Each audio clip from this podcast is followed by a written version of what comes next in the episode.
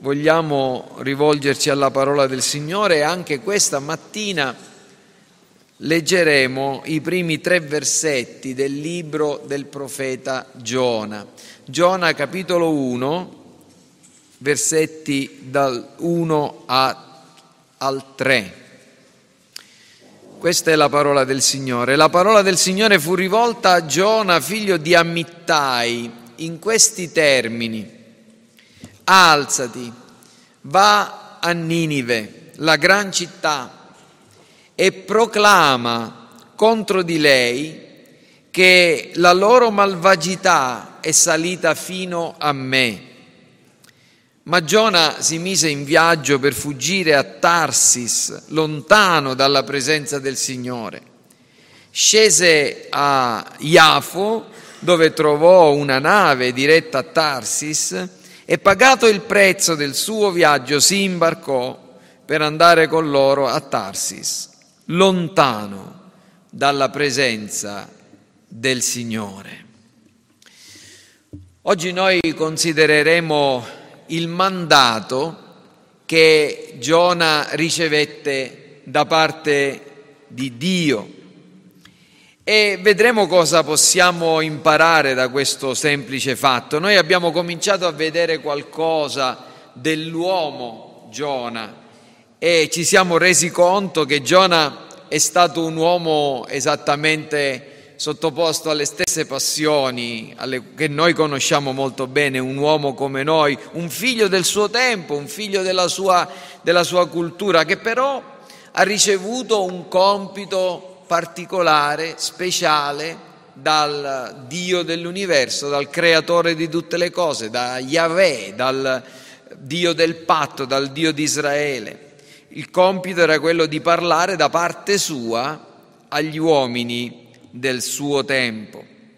Quindi ho detto qualcosa domenica scorsa circa il contenuto del libro del profeta Giona che è davvero un libro singolare, perché come abbiamo notato, l'istruzione che noi possiamo ricevere da questo libro non, de- non deriva da discorsi o profezie che, profeta, che, che, appunto l'uomo di Dio, il profeta, fece, ma eh, dalla storia personale di Giona, da quello che lui ci racconta, del modo in cui Dio lo trattò e lo portò a fare quello che poi fece in favore di Ninive. Dio è il Dio della storia, Dio è colui che manifesta i suoi decreti e si rivela anche nella storia, rivela il suo carattere santo, rivela il suo carattere buono, rivela il suo carattere giusto, rivela il suo carattere amorevole e grazioso. E il libro di Giona è davvero straordinario per tutto questo. Oggi mi soffermerò sul contenuto del versetto 2.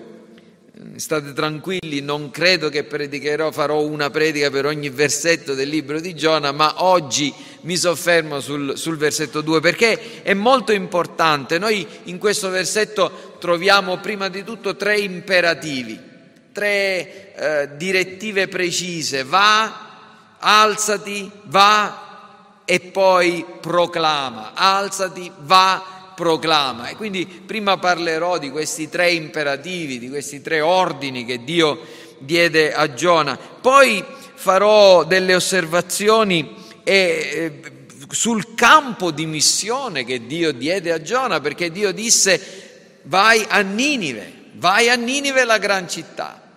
E infine considereremo la, eh, il contenuto del messaggio di Giona, perché Giona fu mandato a Ninive per proclamare contro di loro, contro di lei, la loro malvagità.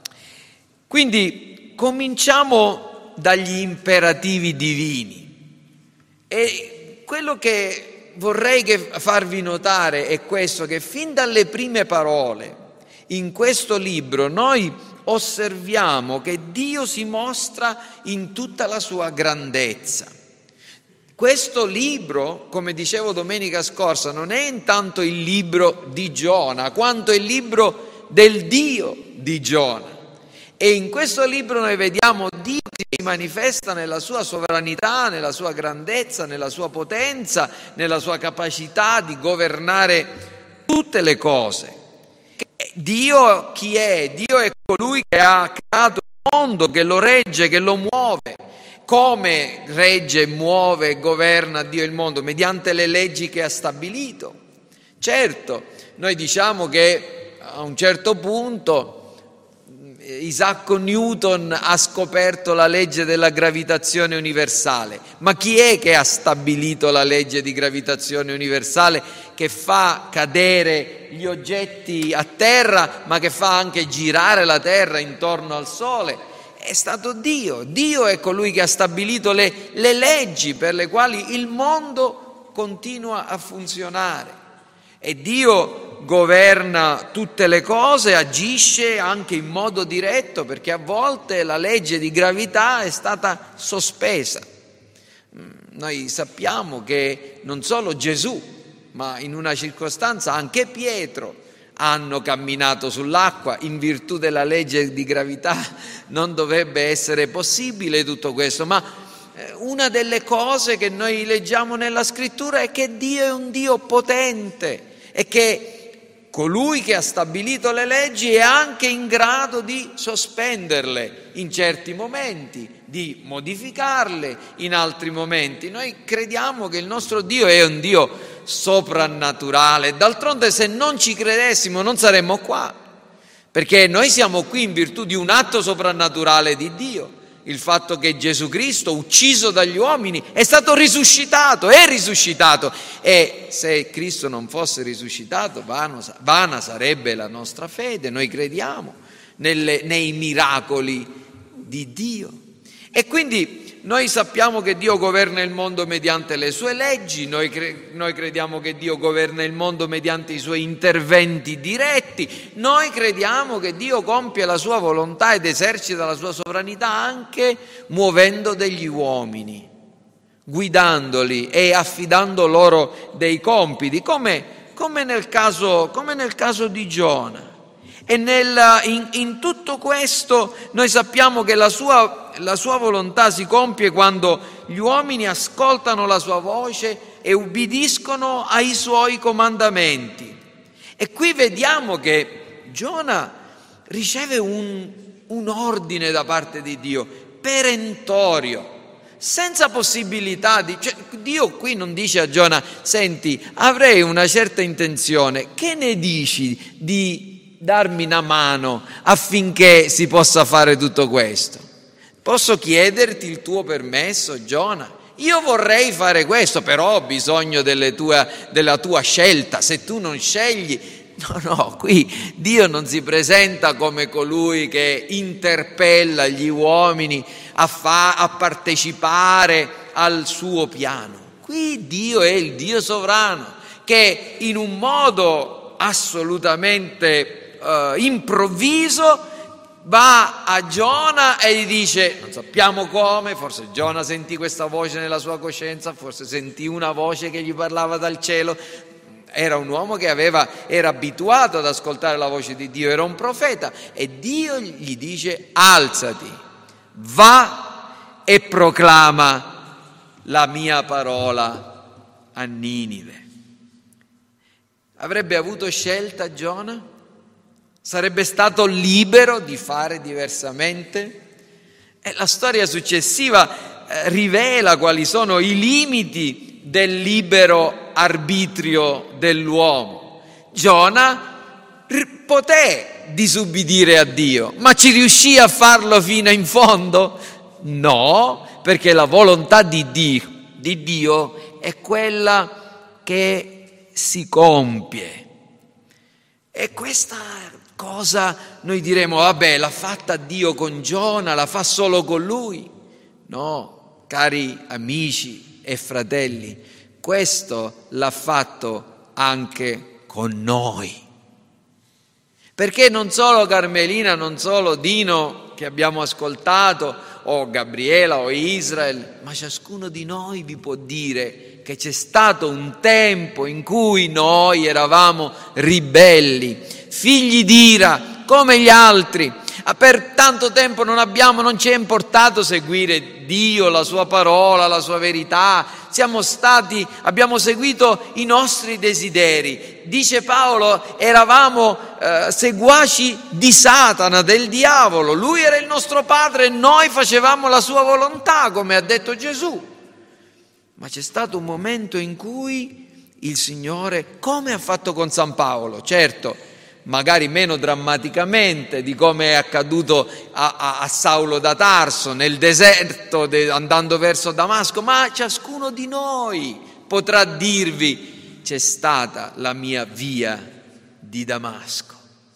Alcuni, come eh, Carmelina, hanno avuto magari più gradual, gradualmente la consapevolezza del loro peccato, del bisogno di credere in Cristo, della necessità di, di ravvedersi. Altri tra di noi invece sono stati proprio fermati. Io so di persone che hanno avuto un intervento divino potente e straordinario avevano intenzione di andare in un certo luogo a peccare, a fare il male e qualcosa è capitato per cui non sono potuti andare lì e a volte magari si sono ritrovati ad andare in chiesa. Io potrei raccontarvi tante volte in cui nella mia vita mi ero determinato di fare qualcosa che oggi so era contro la volontà di Dio e che mi avrebbe portato in una via di distruzione contrariamente ai miei desideri, contrariamente ai miei piani, proprio come Giona sono stato fermato sulla via della disubbidienza. Dio è un Dio sovrano. Dio ordina e i suoi comandamenti si compiono. E quanto sarebbe bello se qualcuno questa mattina, mediante la potente parola di Dio, comprendesse che la strada che sta percorrendo non piace al Signore. E quanto sarebbe bello se potessi sentire la voce di Cristo che ti dice, figlio mio, figlia mia, dammi il tuo cuore. Va, alzati, proclama. Per te potrebbe essere, alzati, credi e vivi. Noi non abbiamo bisogno di sentire come Giona una chiamata, eh, una voce udibile, perché Gesù ce l'ha già dato questo mandato. Al capitolo 28 di Matteo, ha, il Signore Gesù Cristo ha, ha detto ai suoi discepoli andate per il mondo e predicate, predicate il Vangelo, fate discepoli tra le nazioni e insegnando loro tutte le cose che vi sono state comandate. Eh, chi ha parlato del fatto che, che è stato corretto, ripreso, incoraggiato, ha detto semplicemente quello che deve fare ogni cristiano. Ognuno di noi è chiamato amare, ad amare il proprio prossimo e insegnare al prossimo la via della vita. Fate miei discepoli. Questo ha detto Gesù. E, e noi è questa cosa che dobbiamo comprendere, oggi noi siamo i profeti di Dio. Non ci sono più i profeti come quelli di una volta. Perché?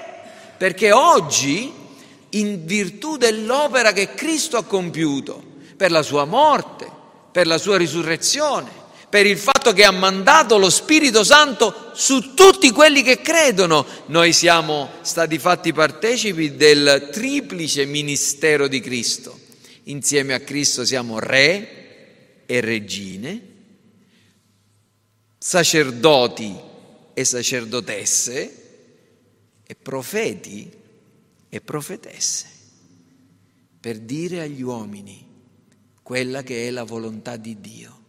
Alcuni sono più loquaci, altri un po' meno, ma nessuno di noi, nessuno di noi si può astenere dal proclamare la verità della parola di Dio. E questa realtà della chiamata. Oh, leggiamo nella Bibbia di un uomo che si chiamava Isaia, che si trovava nel Tempio del Signore, e mentre si trovava nel Tempio Dio gli apparve nella sua grandezza. Vi ricordate, sapete la storia, il capitolo 6 del libro di Isaia. E sentì gli angeli che adoravano Dio, ebbe consapevolezza della sua miseria e poi sentì una voce. Dio che diceva, chi manderò?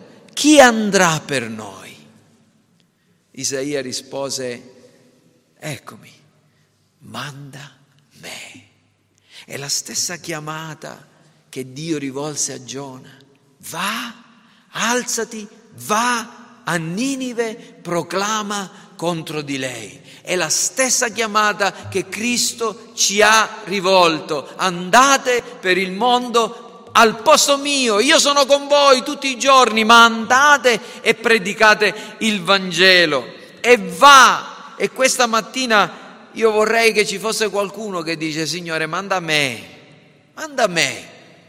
O devo fare il pastore, piacesse al Signore, che uno dei nostri ragazzi qui, anche i bambini, eh, voi adolescenti, poteste avere il desiderio di essere particolarmente impegnati nell'insegnare la parola del Signore ad altri, piacesse a Dio, ma sicuramente c'è posto per tutti quanti nell'opera del Signore. E voi uomini eh, del, di mezza età e sorelle, ricordatevi, quello che rimarrà sulla terra dopo la vostra morte non saranno le case o i soldi che avrete lasciato in eredità ai vostri posteri. Quello che rimarrà saranno le persone che potranno dire per l'eternità, lui, lei, mi hanno insegnato la via della vita.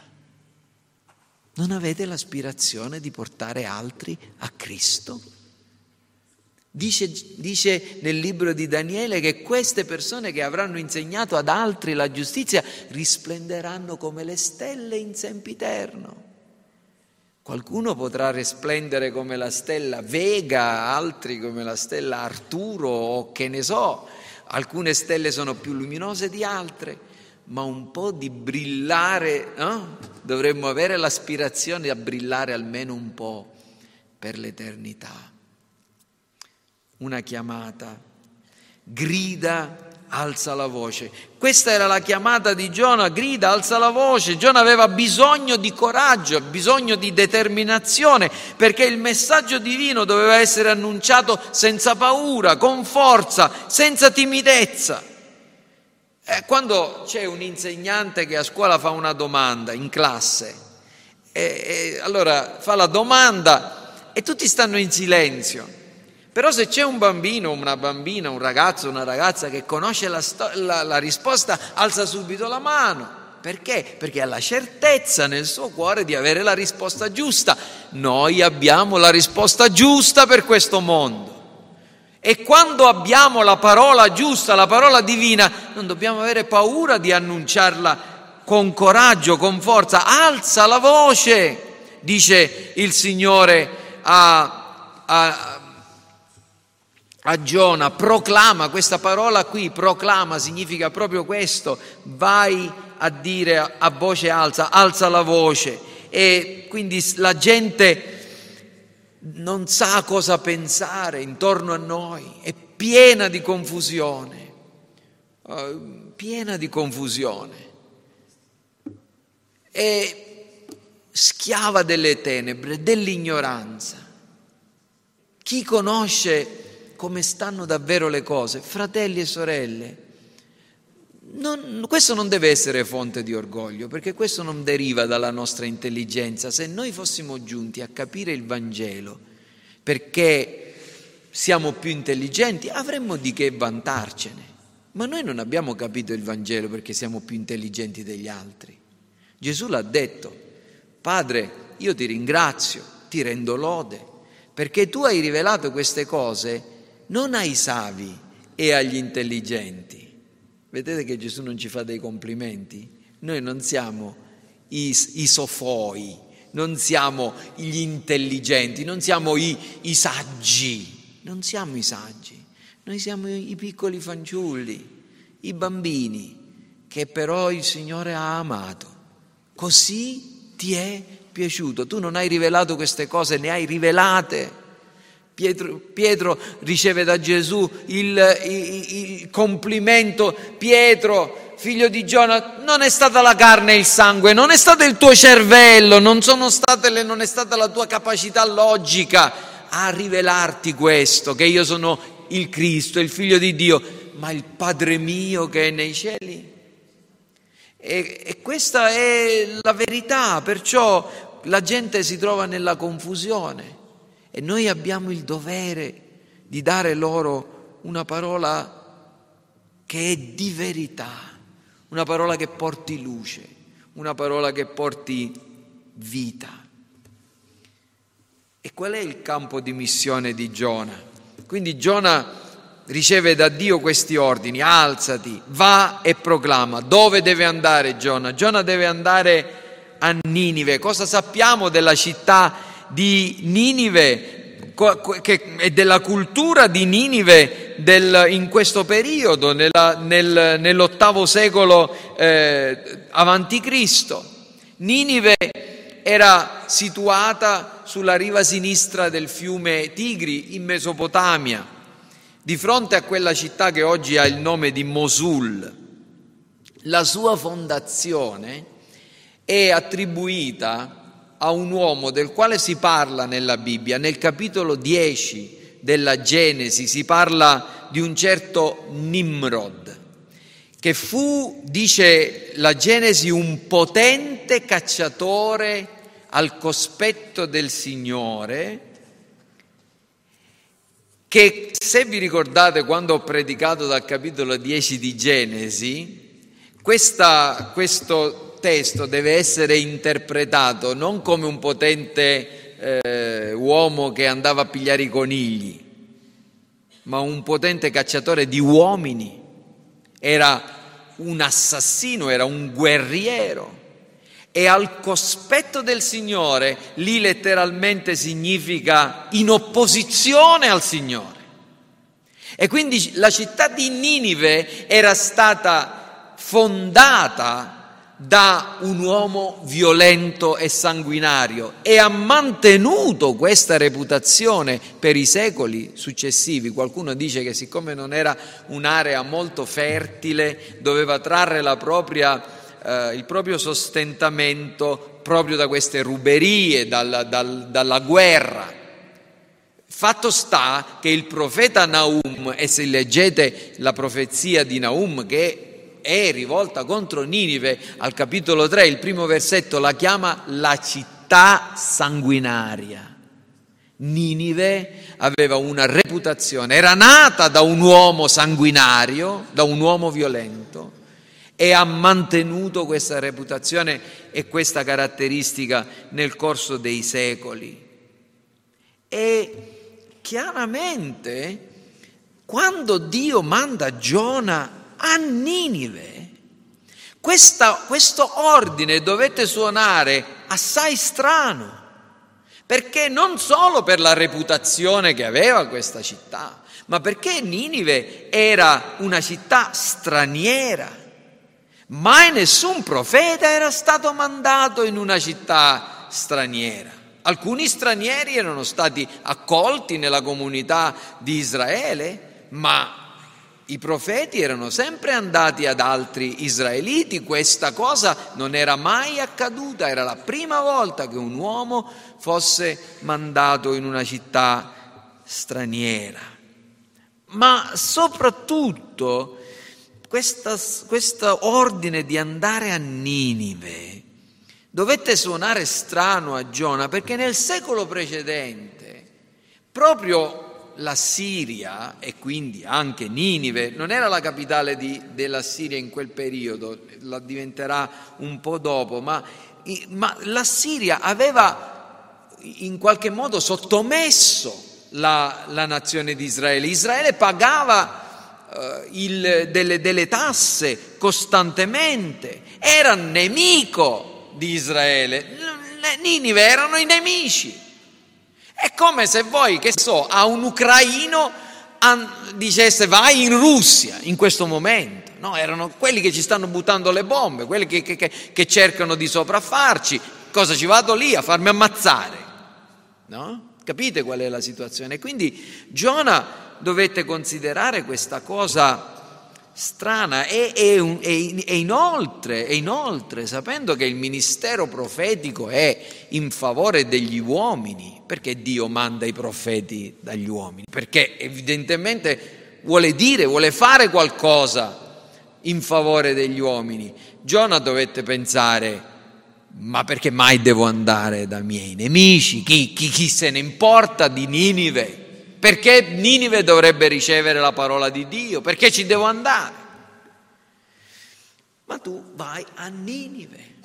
Dio dice a Giona vai a Ninive. E io mi immagino, cioè, ho cercato di mettermi nei panni di Giona, no? E voi siete, io sono qua in una città di 60.000 abitanti, forse manco 60.000, Caltanissetta, con la spopolazione che abbiamo avuto un, un, un, piccolo curato di campagna, come qualcuno mi ha chiamato, e, e, e Dio dice alzati dalla tua sedia, dal tuo studio, dalle tue cose, vai a New York, vai a Pechino, vai a Buenos Aires, una, una grande città del nostro tempo. Questo era questo era Ninive, infatti qui lo, lo, leggiamo, Dio eh, dice vai a Ninive, la gran città. Ninive era davvero grande, aveva mura che per circondarla era circondata da mura che erano chilometri e chilometri più avanti nel libro di eh, di Giona vediamo che era una città di tre giornate di cammino, dovevi camminare per tre giorni per percorrerla da un punto all'altro. E le notizie che noi abbiamo avuto dalle scoperte archeologiche ci dicono che c'erano delle porte altissime, erano nel numero dei loro dei, credo ce ne fossero 11 di queste porte che erano, arrivavano a 30 metri, immaginatevi queste mura e queste porte di 30 metri, noi siamo meno di 10 metri da, da, da, dal pavimento alla, alla cima lì, 30 metri tre volte tanto,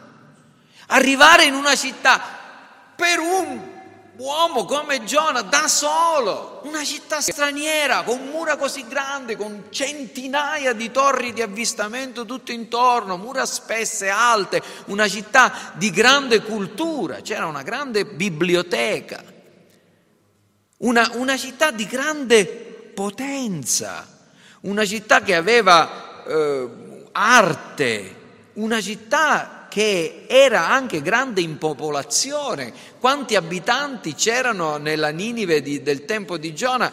Tantissimi. Alla fine del libro di Giona noi le, dice, sentiamo Dio parlare di 120.000 persone che non sanno distinguere la destra dalla sinistra, probabilmente si riferiva ai bambini che non sono ancora in grado di distinguere dalla destra e dalla sinistra, significa che probabilmente c'erano forse quasi un milione di persone, o forse qualcuno dice perfino di più, che, si, che nell'antichità città così grandi erano davvero straordinarie. Una grande città. Non c'è da meravigliarsi dello sgomento che dovette provare Giona. Noi leggiamo alzati, va a Ninive, la gran città, e ci sembra che è tutto normale, ma mettetevi nei panni di Giona. Non lo voglio difendere, eh? non lo voglio difendere, ma sto cercando di provare a comprenderlo, perché cerco di capire anche voi. Quando dite, ma io, mio, la mia maestra, il mio insegnante ha detto quella cosa, ma io so che non è vero, perché mamma e papà mi hanno insegnato diversamente. Vi succede qualche volta, eh? E voi non avete il coraggio di rispondere. Vi sentite piccoli piccoli come Giona davanti a Ninive e invece dovete con rispetto rispondere. Perché quando conosciamo la verità, bambini, adolescenti, chiunque, non dobbiamo tacere. Io ricordo una volta quando mio figlio Luca era piccolo, aveva dieci anni credo, forse meno, si trovava a scuola, era morto il Papa e si parlava, Papa Giovanni Paolo II, e si parlava di quanto era importante questa figura e noi preghiamo per lui. Per. E allora mio figlio ha detto, mi sembra, ha risposto, mi sembra che si sta idolatrando troppo quest'uomo. E la maestra ha risposto, no, ma noi preghiamo per il viaggio che deve fare. E lui ha risposto, a quell'epoca dava buone risposte Luca, ha risposto, a me hanno insegnato che dopo che si muore non c'è nessun viaggio, o si va in cielo o si va all'inferno. O per il coraggio e la forza e la franchezza dei piccoli bambini a volte. Eh? Non abbiate paura, fratelli, quando ascoltate qualcuno che sta dicendo qualcosa che non è vero, con rispetto, come dice la scrittura rispondete e dite la verità. Anche se sono persone importanti, anche se il vostro datore di lavoro, anche se il dirigente scolastico o un collega o una collega o un vostro amico o una vostra amica, tirategli le orecchie, come diceva Dino oggi, tirategli le orecchie in modo gentile, ma correggeteli per amore della verità. E Concludo con il terzo punto. Qual era il messaggio che Giona avrebbe dovuto dare? Il Signore fu molto chiaro anche circa quello che Giona avrebbe dovuto dire. Egli avrebbe dovuto annunciare un messaggio che avrebbe portato luce intorno a Dio e intorno alla condizione di quelle persone al suo cospetto. Vedete quanto possiamo imparare da poche parole? alzati, vai a Ninive, la grande città, proclama, ecco il messaggio, contro di lei che la loro malvagità è salita fino a me. Che cosa ci dice questo intorno a Dio? Prima di tutto, Giona che andava a Ninive e proclamava che la malvagità di Ninive era salita fino a Dio, avrebbe fatto comprendere a questa città pagana che esisteva un Dio che non se ne stava sul suo monte a bere la, a, a, e a mangiare e a divertirsi con gli altri dei, ma che era interessato alle vicende degli uomini. Un Dio che non era disinteressato e lontano, ma che guardava, che ascoltava, che non era cieco, che non era sordo che non era muto, un Dio che parlava.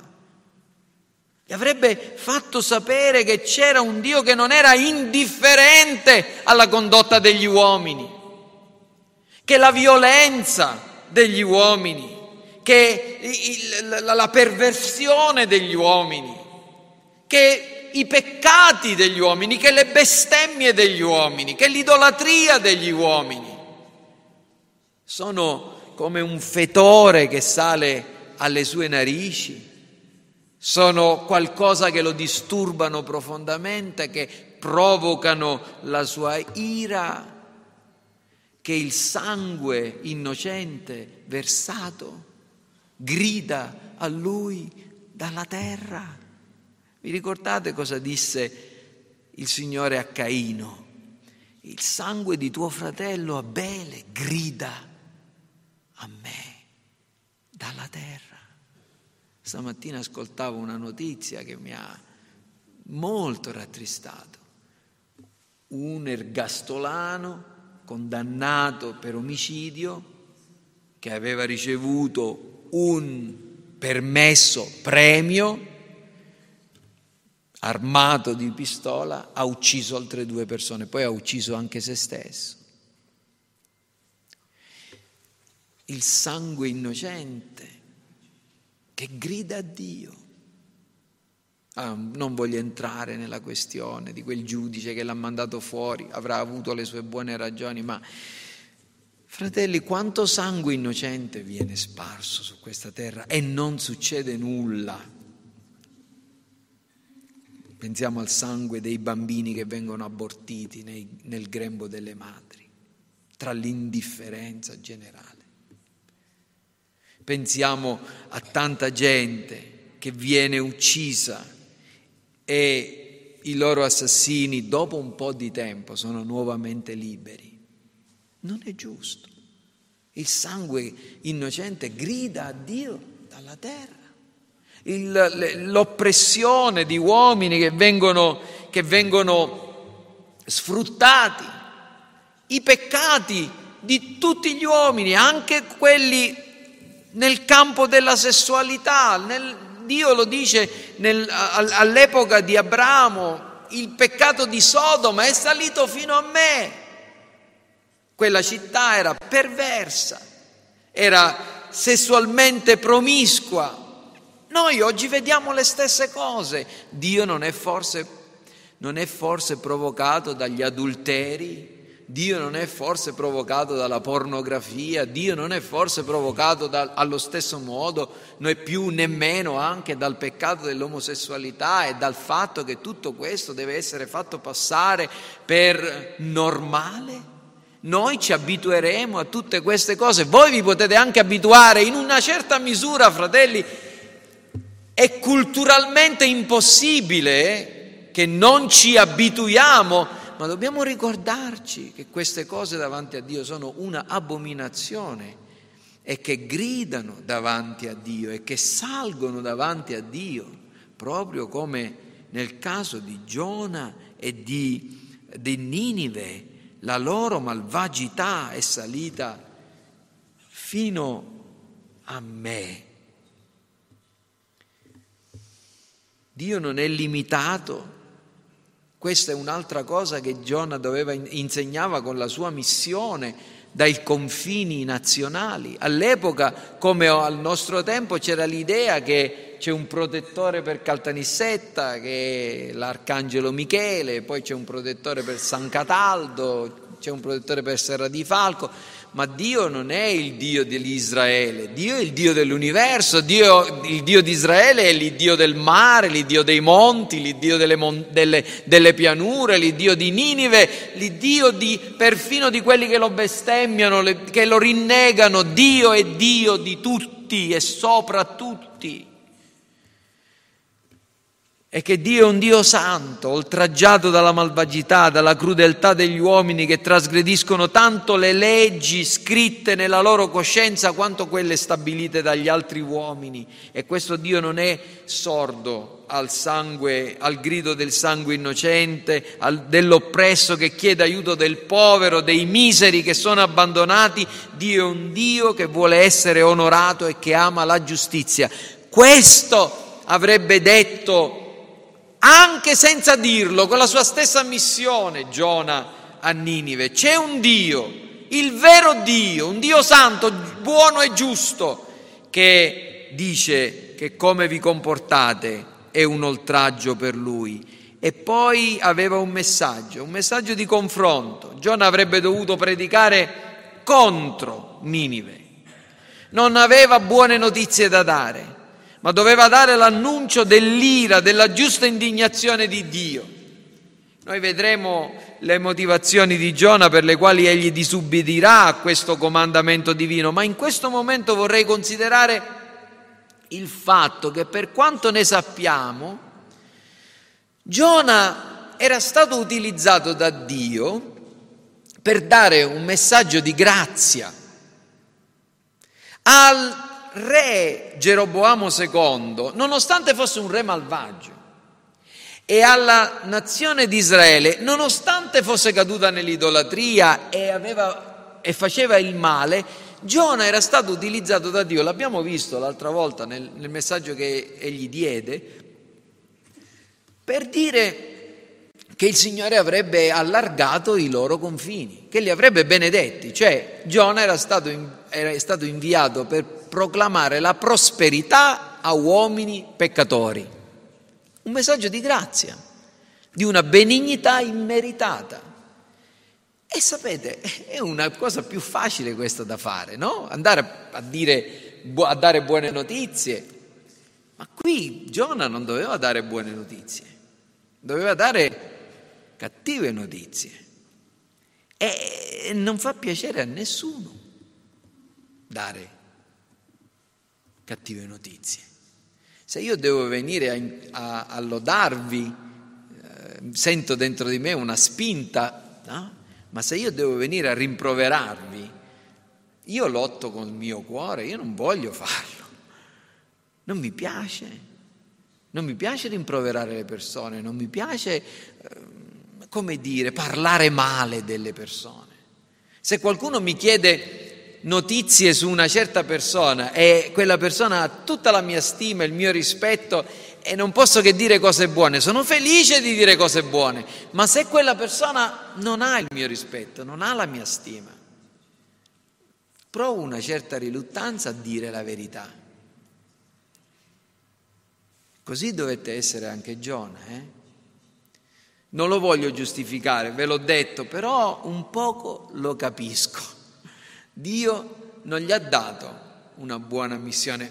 E, la stessa cosa era con il profeta Geremia e con il profeta Isaia e con il profeta Ezechiele. Il Signore quando li chiama li deve incoraggiare e accertarli del suo mandato perché non devono dire cose, non diranno cose piacevoli, cose che la gente si vuole sentire ascoltare, vuole sentire da parte di Dio. E quindi concludo, e ho davvero finito stamattina.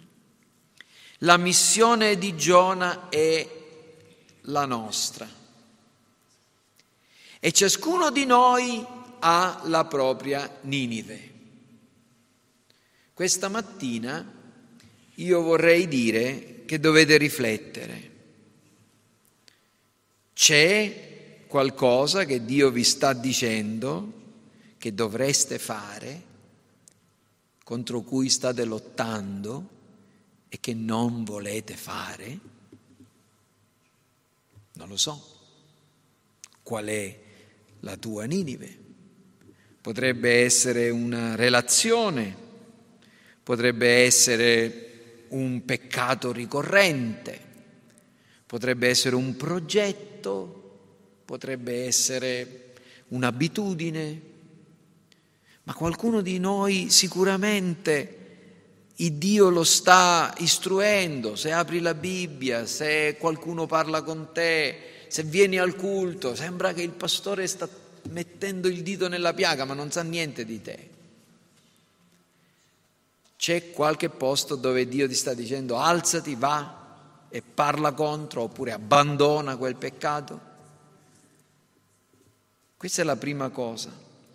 Per i credenti questa missione è anche qualcosa di molto simile e molto diverso.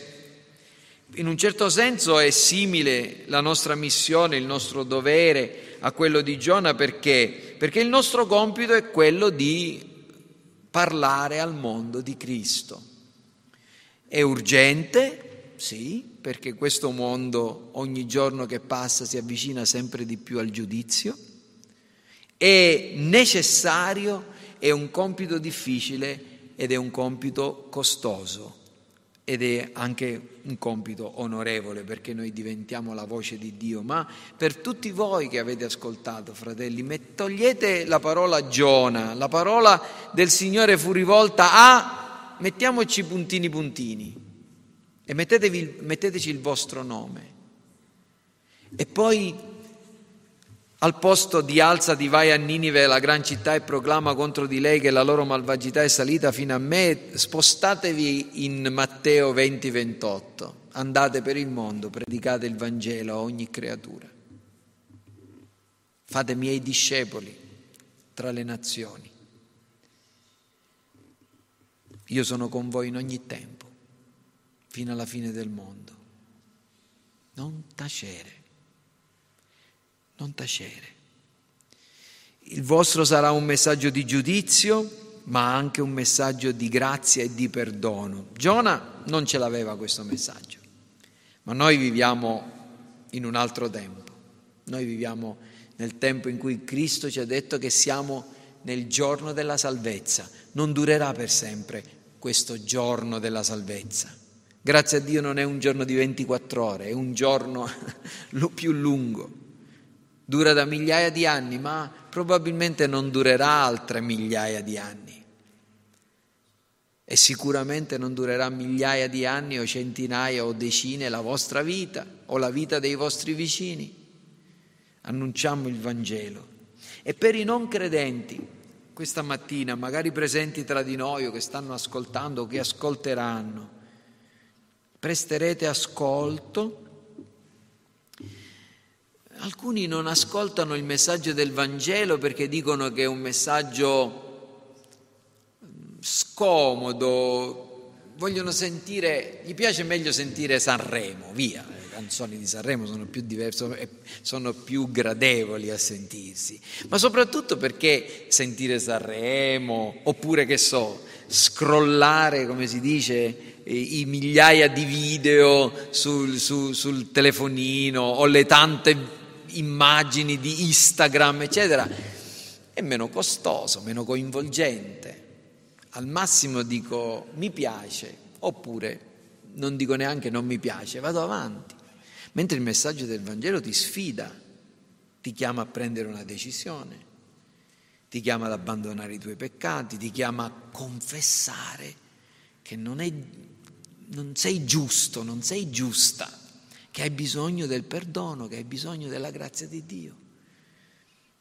E allora presterete ascolto a questo messaggio se Dio o stamattina avesse detto Reno, alzati, vai a Caltanissetta, gran città no, ma, e, oppure vai a Caltanissetta e parla contro Tizio, Caio, Sempronio, dicendo che la sua malvagità il suo peccato, le sue bestemmie, le sue bugie, la sua idolatria, la sua concupiscenza, i suoi adulteri sono salite contro di me, fino a me.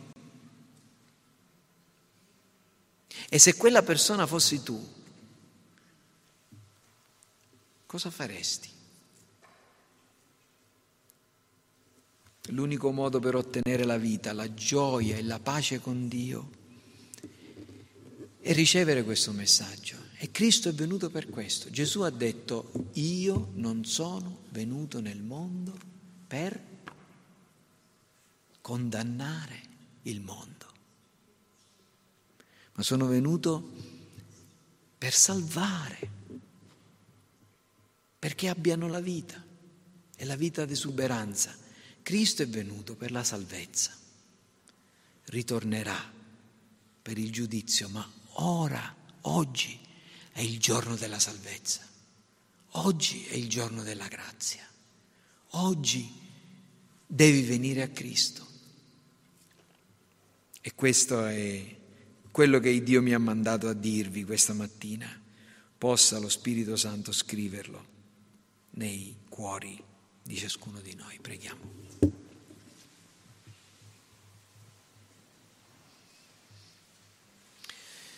Signore Padre nostro, ti ringraziamo per Gesù Cristo che è l'amico dei peccatori. Per questa ragione, oh Signore, noi possiamo avere la speranza e la certezza che Egli ama anche noi, perché tali siamo. E ti ringraziamo per i Giona che tu hai voluto mandare nella nostra vita, per coloro che ci hanno detto cose sgradevoli, dure, difficili da accettare, ma che sono stati coloro che ci hanno portato la tua parola e ci hanno condotti alla fede. Ti prego che tu lo possa continuare a fare, che tu possa continuare a rivelarti come l'Iddio santo, giusto, buono, l'Iddio che è interessato alla condizione umana l'Iddio che, sebbene adirato nei confronti di Ninive, ha dei propositi di misericordia per Ninive. E ti preghiamo che tu possa ancora una volta manifestarli in favore di altri. Te lo chiediamo nel nome di Gesù. Amen.